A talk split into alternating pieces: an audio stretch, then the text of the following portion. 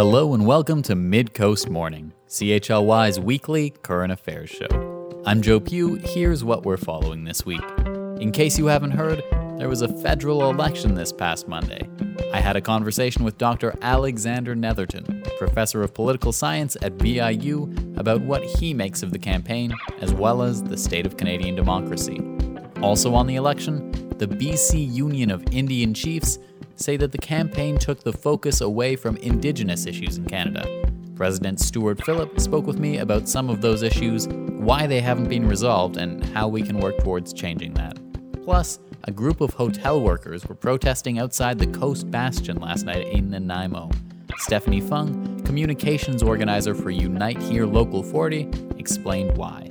And finally, Nanaimo has a new animal responsibility bylaw. Sheila Gurrie, Director of Legislative Services with the City of Nanaimo, explains some of the changes in our city when it comes to keeping cats and dogs. We begin, however, with the election. The Liberals are returning to power with another minority government, but we've likely seen a change locally in Nanaimo Ladysmith, with incumbent Paul Manly of the Green Party sitting in third place in a close three way race. As of this recording, Friday afternoon, Lisa Marie Barron of the NDP holds a lead of about a thousand votes, but has not been confirmed yet as the winner, with around 8,000 mail in ballots to be counted today. To see what conclusions we can draw from the campaign overall, I spoke with Dr. Alexander Netherton, professor of political science at VIU. I'm really curious, first of all, as we start to talk about the election, how does a professor of political science look at elections? Oh, I think the the sort of standard matrices. I mean, the the first question people look at is that has the distribution of power changed in terms of political parties? Um, okay, we're talking about election results, uh, and so we do those metrics, and we look at um, uh, we look at a standard question, you know, relationships of uh, popular vote to to representation to get an idea of institutional biases.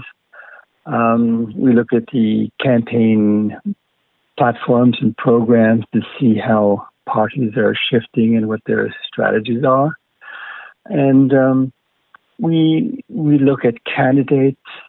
Um, we looked at campaigns because uh, elections are are huge periods of uncertainty. You know, we don't know what's going to happen in an election campaign, um, and and this one, I think the government uh, came in thinking uh, high in the polls and thinking they would capitalize on that, and they came out basically with the same amount of power they they had coming at the beginning. So uh, there's those sort of standard questions. There's other questions people ask about um, how effective is this sort of short campaign? What sort of democratic consultation uh, is, can be can be made from that, and so forth. Um, and then uh, scholars will also look at, uh, of course, political parties and, and, and, their internal workings. Um, and we can look at this in the, in the long term and see, well, how does this really stand up to other elections and so forth, and, and look at things like our party system or our kind of menu of choice uh, when we go to elections and, and ask questions about whether that is changing and so forth. So there's a lot there that you touched upon. Are there any one or two or three? I mean, I'm sure there are several of those questions that stand out as particularly important to you in this election that we just witnessed? Yeah, I think a number of things do. Um, uh, I think that the short campaign was um, really distinctive, the, the shortest term possible. Uh, at the end of the summer, kind of unexpected uh, by most of the public. I'm, i think the political parties in, in a minority government are, are always uh, have a plan B for an election. Um, so I think that uh, in such a short election and an awkward time, it, it's hard to um, get everyone involved that wouldn't normally be involved. So I think that there was certain resentment towards the election that lingered on through the election. So that was a, became a political issue in the election.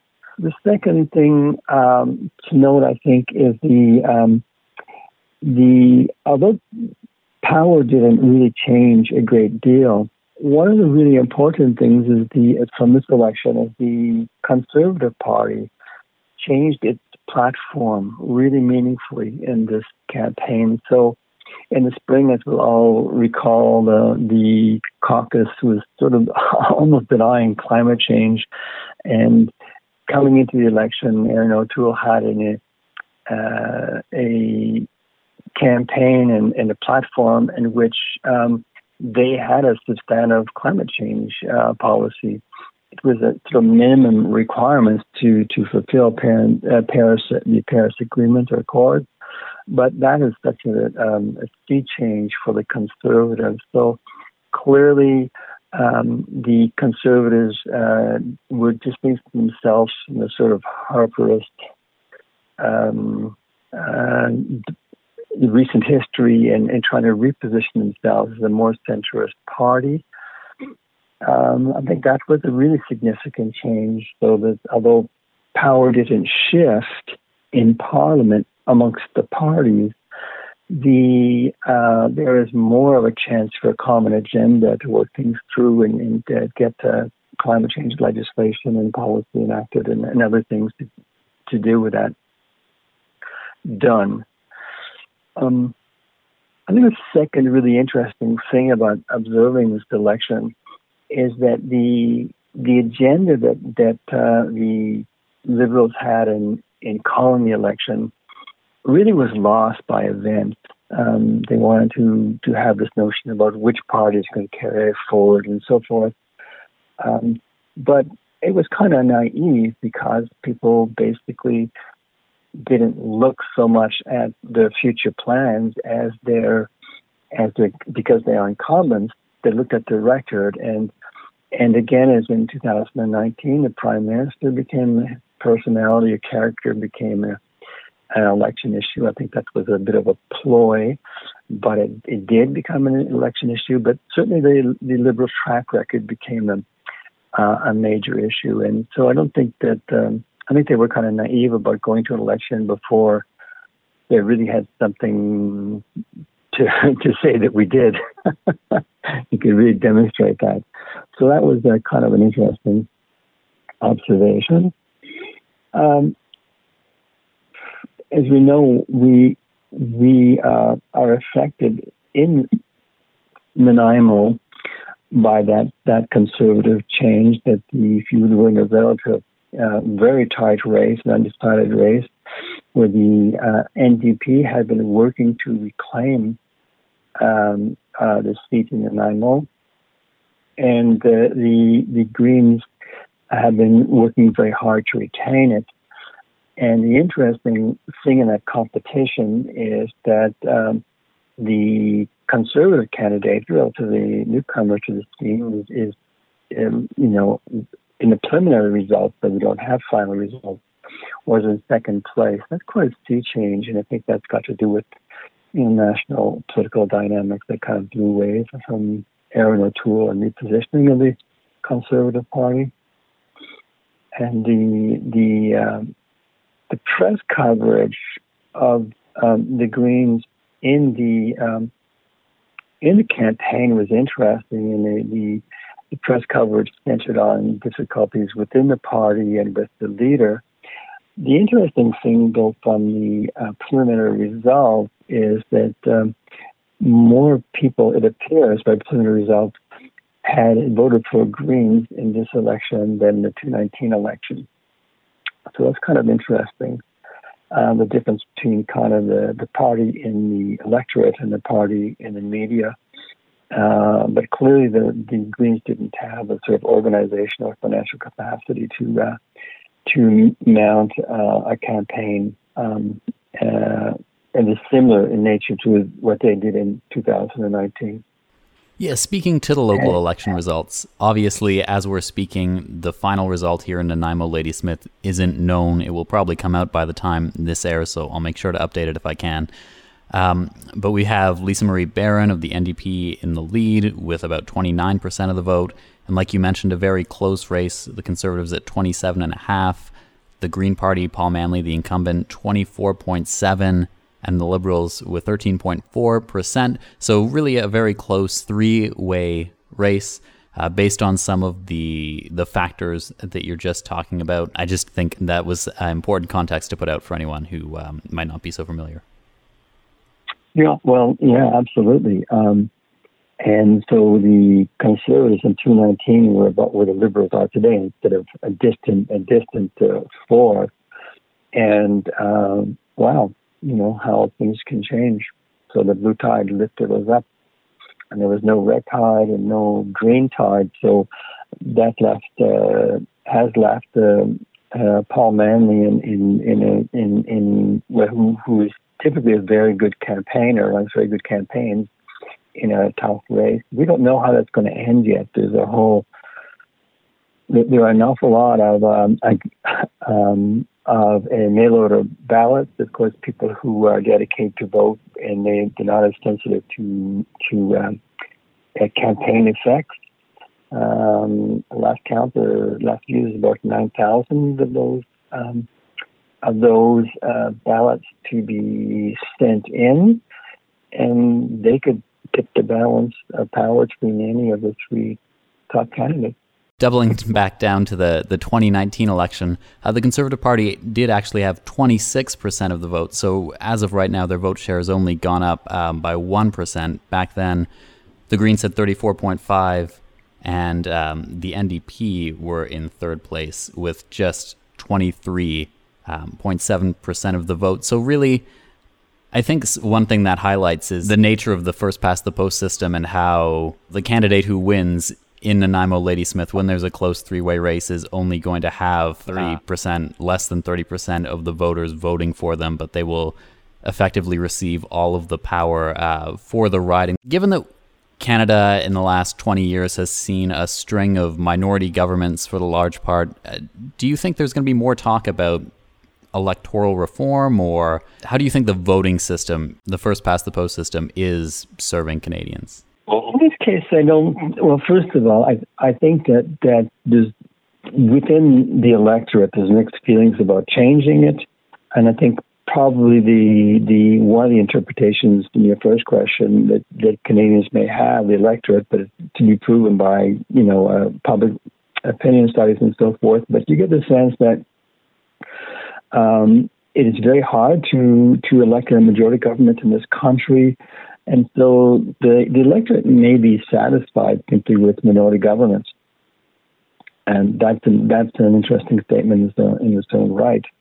Um, the conservatives had two minority governments, uh, preceded by one liberal minority government, um, and this is the second minority government under uh, Justin Trudeau. So and and um, uh, so that's an interesting one there. But your substantive question about about the relationship of popular vote to um, to representation, um, these are indicative of, of really the difficulty we have. So um, the Liberals have slightly fewer votes than the um, than the Conservatives, uh, but they have uh, what 159 seats in the Conservatives, I have 119. So uh, that's about 40 seats there difference. Uh, uh, so that's a huge um, that's a huge lift.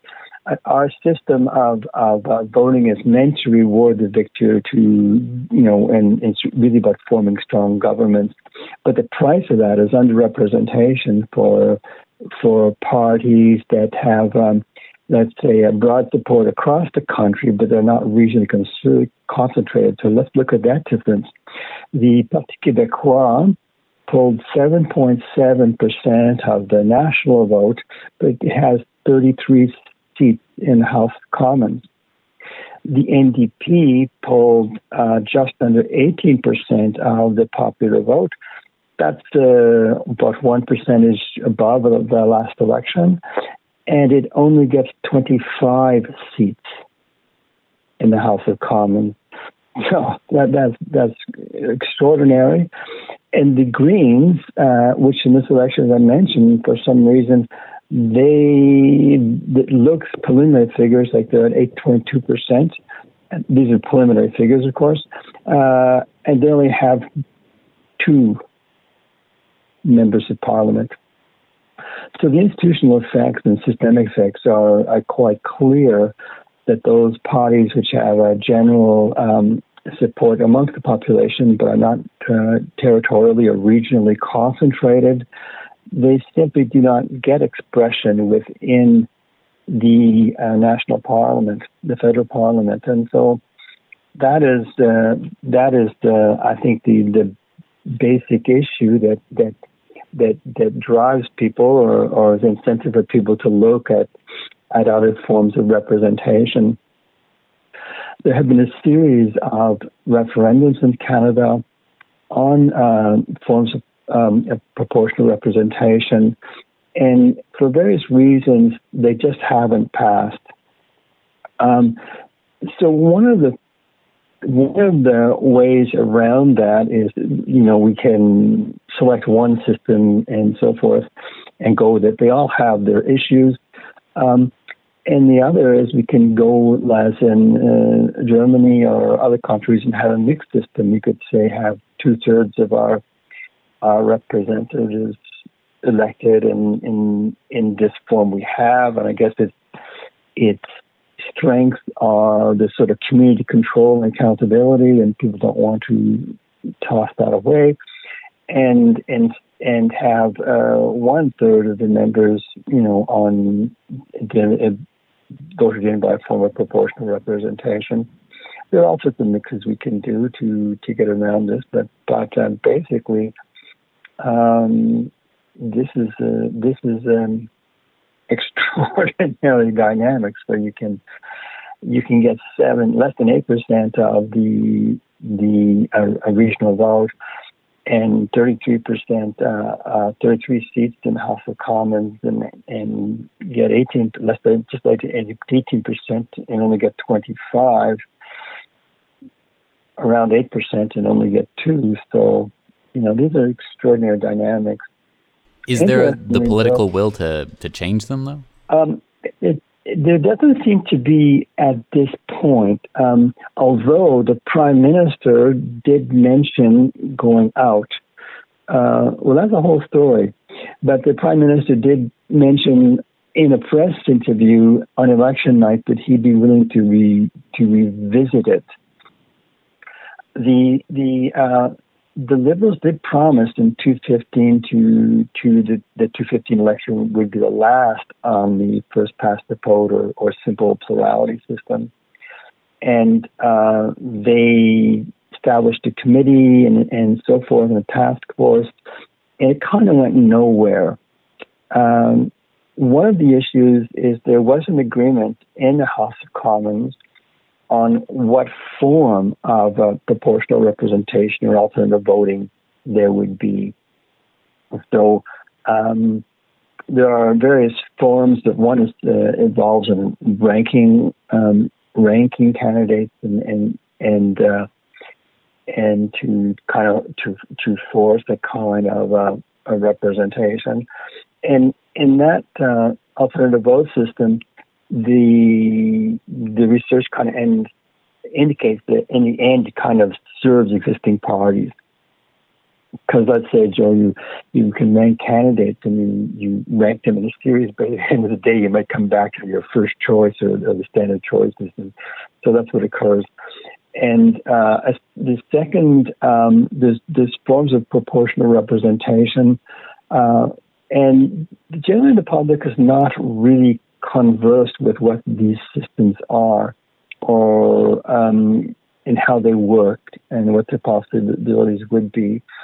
Uh, we've had altogether three referendums in, in British Columbia on alternative systems that didn't pass through. Ontario's had one from the East Coast. Um, even in the UK, they had a national referendum with the 2011 election. So electorates are by themselves hesitant and so, in the case of Canada, with Justin Trudeau, the opposition, and this is in the early years of his um, prime ministership, the opposition conservatives said, okay, whatever you select, this should go to a national referendum. And uh, I just don't think at that time that Justin Trudeau was interested in fighting that battle. And uh, the hmm, Joe, the the real issue here that to deal with is political parties themselves will only support electoral systems which they see is to are to their advantage. So it's pretty hard to see major parties that are profiting by a system or that benefit from it to say, oops, I think I'm going to get a new system. So there has to be something exceptional going on. And um, the what's occurring now is that the major political parties are not pushing it. The only party that's really pushing something uh, in his the two parties that really pushed it in the past are the Greens and from time to time the NDP. And uh, the Liberals uh, walked away from it after 215, and the Conservatives are not fans, even though it's costing them some votes, uh, seats. They're not fans. I think Canadians themselves are suspicious of, of regionally concentrated power, uh, and um, the but it's it's used very effectively.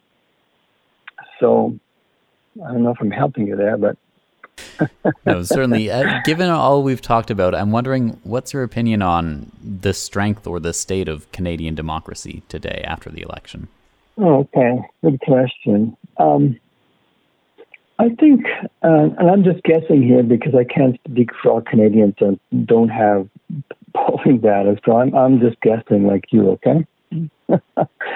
uh, I think that the, the shortness of the campaign and, and the ability to, to, to sort of really, inability to really engage in a certain sense, um, I think that's damaging to, to democracy. Um, I don't think the pandemic is an issue to to um, to avoid democracy. Um, and uh, at this point, we we all know how to social distance, and and these things can be well set up. So I don't think the pandemic is the issue, and I don't think it can be used for an excuse not to have an election. And I don't think uh, that um, it's ever a bad thing to have an election. But elections should have a purpose, and it was hard in this election to really figure out what was the purpose of the election. And I think that was played up in in the campaign by opposition parties and so forth. Uh, so I think that is worrisome. Um, on the other hand, as a student of politics, and I look at this election, I think the very fact that the the Conservative Party has kind of you know, changed its its uh, its tune on some really key issues, uh, kind of gives me hope that that um, this upcoming parliament could be pretty effective uh, for a minority government, and that might you know that might change people's minds and think, well, this this was a good exercise in the whole. Um, the other thing to note is that there's a whole series of minority governments. So those people who would think they would like have a strong government to get something done and so forth. The fact of the matter is that that's just not in the the, the bailiwick at the moment. And the last thing uh, to say on that, I think, is that um, this notion about the equality of our votes and um, uh, changing the electoral system, uh, to me, this, this, this case is continually made by these elections. And uh, like a lot of people, I'm, I'm just surprised if we can't find a way out of this. There are so many ways to go around this. That just it's just very it's just very interesting that we can't do that. Dr. Alex Netherton, professor of political science at Vancouver Island University, on what we can take away from the election results. You're listening to Midcoast Morning on CHLY. Still with the election, this week the BC Union of Indian Chiefs put out a release saying that the campaign sidelined Indigenous issues and reaped minimal change. I discussed the issue with Grand Chief Stewart Phillip, president of the BC Union of Indian Chiefs. We've just come through an election campaign. I'm wondering if you could share with me your thoughts on how Indigenous issues were approached in that campaign. Well, I think uh, Indigenous issues were pretty much ignored um, um, throughout the uh, recent uh, federal election.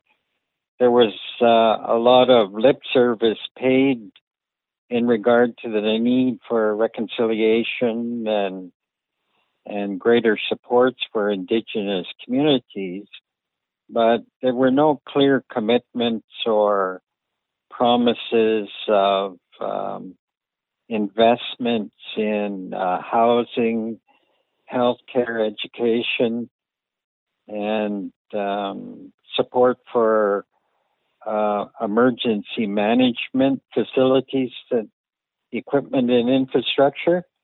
So it was very disappointing. Why do you think it is that Indigenous issues took a backseat on the campaign trail? Well, it's um, very obvious. Out of 338 federal ridings in Canada, there was only uh, 77 self identified Indigenous peoples that actually ran um, as a candidate in, in those particular ridings.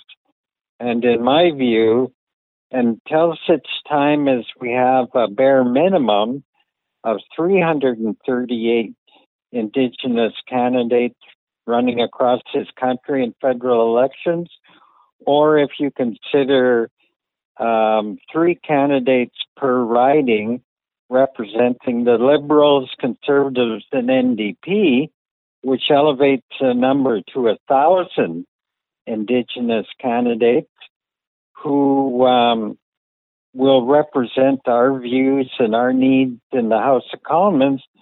We're going to see this uh, uh, very colonial, very arrogant dismissal of our uh, rights, interests, and concerns. One of the longstanding issues affecting a number of Indigenous communities that was at least mentioned in attack ads during the election campaign is um, the lack of clean drinking water. I'm wondering, in your opinion, how this continues to be an issue that's gone unresolved. Well, it's it's simple. Um, uh, we're not a priority. Uh, Indigenous people have never been a priority within the Canadian parliamentary system um, as a direct consequence of our underrepresentation. And um, the other issue, of course, is our people do not fully engage in the electoral process. We need to become uh, very, very political and understand that federal elections are an opportunity to elect our own representatives to sit in the House of Commons and give expression to the critical needs in our community, such as the fundamental human right of uh, clean drinking water. And in the press release your organization released this week, uh, you mentioned reconciliation was brought to the attention of the national media earlier this summer with the discovery of unmarked remains across the country at former residential school sites.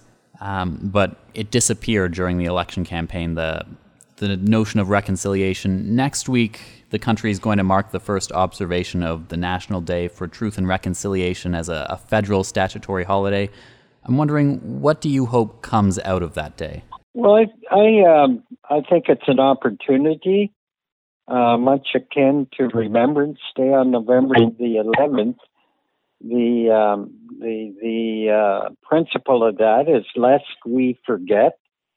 I think the residential school issue in this country needs to be elevated to to that level so that we have um, a similar uh, principles such as never again, and that um, communities, municipalities, institutions, education um, are compelled to recognize that uh, National Day of Reconciliation and begin to uh, develop uh, a greater, more in depth understanding of the brutal history of colonization in this country as it relates to Indigenous peoples. In your view, what needs to happen for reconciliation to move forward in Canada in a meaningful way? Um, I think there needs to be um, uh, substantive investment uh, made uh, in regard to housing, community infrastructure, um, you know, domestic water systems, uh, um, community facilities, emergency management uh, centers that are permanent, that are not simply pop up tents that are removed after wildfire season. Those kinds of serious investments that will help us to establish um, highly functional communities with um, schools, um, elementary schools, high schools, training centers that will uh, lead to elevating our local economies and providing long term, uh, permanent, sustainable employment opportunities. It'll provide education and training. We need mental health services desperately in terms of uh, treatment centers and healing centers and and the professional personnel to populate those new um, the establishment of that new infrastructure in our communities. What role do you think non-indigenous people can play in maybe helping to get some of the investment you're just talking about? Well, I think it you know it it takes um, you know uh, they got to get rid of their uh, racist attitudes that they've held close to their hearts for the last 150 years. Uh, Canada is a very, very racist country. It's deeply steeped in the, its colonial history based on racial superiority of the colonizers, and it's proven to be incredibly counterproductive, very destructive, and has, uh, you know, brought about um, um, physical assaults on people of color on the streets of our cities, and that's absolutely unacceptable in this day and age. And is there anything else you think people should know about any of the topics we've been discussing today? Yeah, the only thing I want to leave our listeners with is we need to know and understand uh, truly we're in this together. And as it was in the beginning of first contact, we need to know and understand once again that our survival, our very survival, depends on our ability to come together and establish uh, economic interdependence relationships and begin to respect each other and know that it's only together we'll get through these crises. Grand Chief Stewart Phillip, President of the BC Union of Indian Chiefs, on the treatment of Indigenous issues in the federal election campaign. You're listening to Midcoast Morning on CHLY. Last night in Nanaimo, a group of workers protested in front of the Coast Bastion Hotel, claiming that the outfit is using the COVID 19 pandemic as an excuse to eliminate benefits and jobs for its workers. To find out more, I spoke to Stephanie Fung, communications organizer for Unite Here Local 40, the union that represents hotel workers in BC. This interview was recorded Friday morning before the protest. As we get started, I'm wondering if you can tell me uh, some of the background behind why this protest is going to take place. Right. So today um, at 5:30 p.m., Coast Bastion hotel workers will be demonstrating outside their hotel to demand that the Coast Bastion stop using the COVID 19 pandemic as an excuse to destroy good jobs and roll back everything that the workers have worked so hard for. So, just to give a bit of background, before the pandemic, um, Coast Bastion hotel workers who are represented by Unite Here Local 40, the Hospitality Workers Union, you know, were earning very good wages. They had um, union health care, um, they had housekeeping protections, you know, workload protections to make sure that they weren't overdoing it. Um, they had benefits. Um, they had they basically had just had job security and, and severance and all of that. But all of that went down the drain when the pandemic hit. Um, the Coast Bastion is trying to take advantage of the pandemic and use that as a way to roll back all these hard-won economic gains that these long-term workers have worked so hard for over the years. You know, these are um, workers who are mostly women who have worked at this hotel for decades and they've just built up all these this good, good job security and the seniority, and they don't want to lose any of that just because of the mm-hmm. health crisis. So I reached out to Coast Hotels, uh, and they said they cannot participate in an interview uh, due to ongoing negotiations with your union. Um, they're in active bargaining with you, and that they feel the place to resolve these issues is at the bargaining table. I'm wondering, why do you feel like this is something that should be taken to the public right now? We we feel that this is something that should be taken out into the public to show to to let the community know that what the Coast Bastion doing isn't right. You know, um, we have been seeing other employers across BC um, commit to bringing workers back to their jobs and you know protecting hotel workers' jobs, but the Coast Bastion isn't doing that. The Coast Bastion is um, as I said before, they're using the pandemic as an excuse to eliminate hard-won gains that their staff have won over the years, and that's not acceptable. And workers, um, yes, they are in bargaining right now, but um, the hotel has hasn't refused has refused to, you know, do the right thing and protect workers during this time. And workers feel strongly that they need to protest is there any way of uh, verifying the hotel's claim that it's still suffering financially due to the pandemic? Well, I think that would be a question to ask the Coast Bastion. Fair. And I'm wondering what kinds of legislative protections, if there are any legislative protections uh, for the workers you're negotiating on behalf of. So, is there anything, I don't know, within, um, I'm not a, an expert in labor laws here in British Columbia. Um, I'm wondering on behalf of these workers, are there any protections? Should there be any protections within the provincial laws, uh, the labor laws, to protect them from a situation like the one that they're in now? Definitely. Um, you know, uh, since the beginning of the pandemic, um, our union has been pushing the government to step in and um, ensure that employers are doing the right thing and extending recall rights um, for the workers during this um, unprecedented um, times. Um, but I think what's um, specific for Coast Bastion is, is, you know, the message that they're they're basically um, trying to profit from the pandemic. It's not just, um, you, you, know, they fired almost 50 workers in December, but not only that, but they're trying to you know, slash and burn the contract, the current contract, and they're trying to get rid of everything workers have worked so hard for. So increasing workloads, cutting back on daily room cleaning. Um, they're they're really doing their best to eliminate good jobs that um, the workers have have worked so hard for.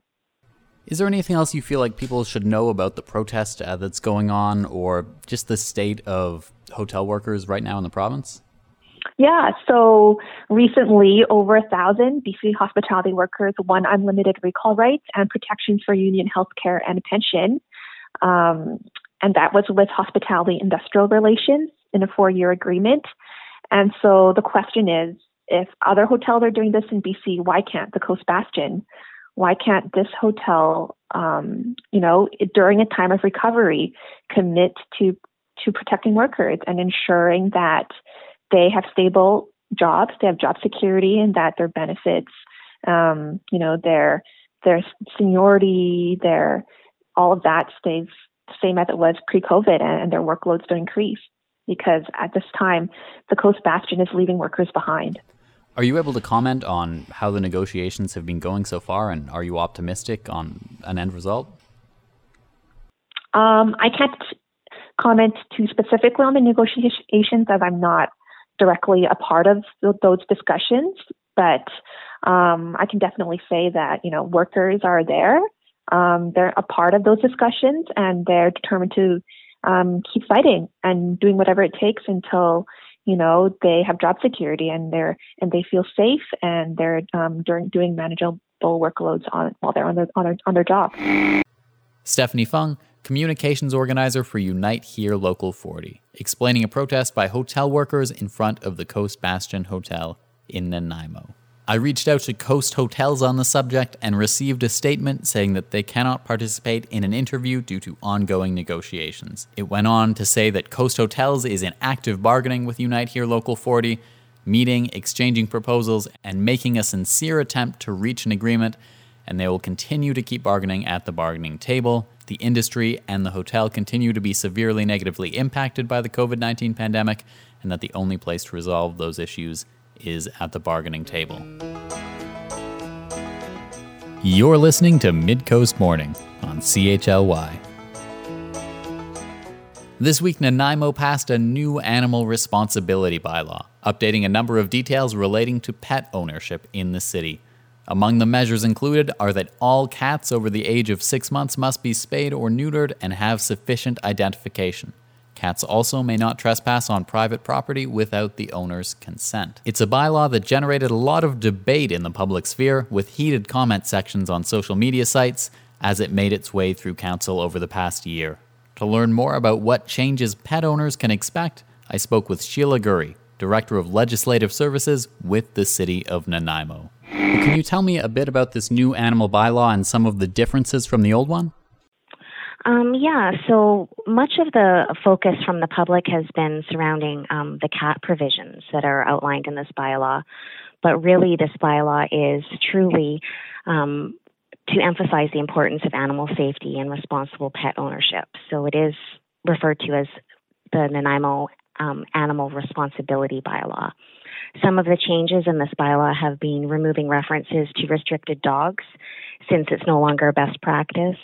Changing vicious dog to aggressive dog um, as a description in the um, contents of the bylaw, modernizing sections to reflect current best practices of standards of care, implementing mandatory identification for cats, requiring mandatory sterilization for outdoor cats, and prohibiting cats from running at large in a public place or another person's property without their permission.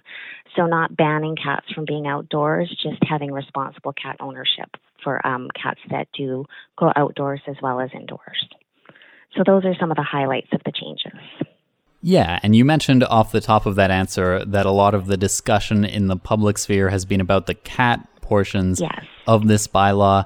You also just mentioned at the end there that this bylaw doesn't mean cats aren't allowed to be outdoors. So, what will owning an outdoor cat look like in Nanaimo going forward with the new bylaw?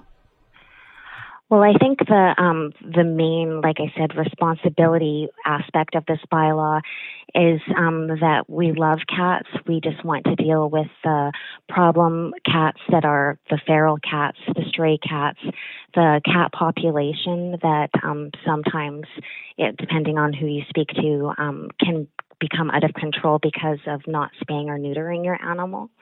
So some of the the problem issues um, and best practices have been to ensure spaying or neutering of your pets. So as long as that is done and your cats aren't causing a nuisance in the neighborhood, they can remain outside.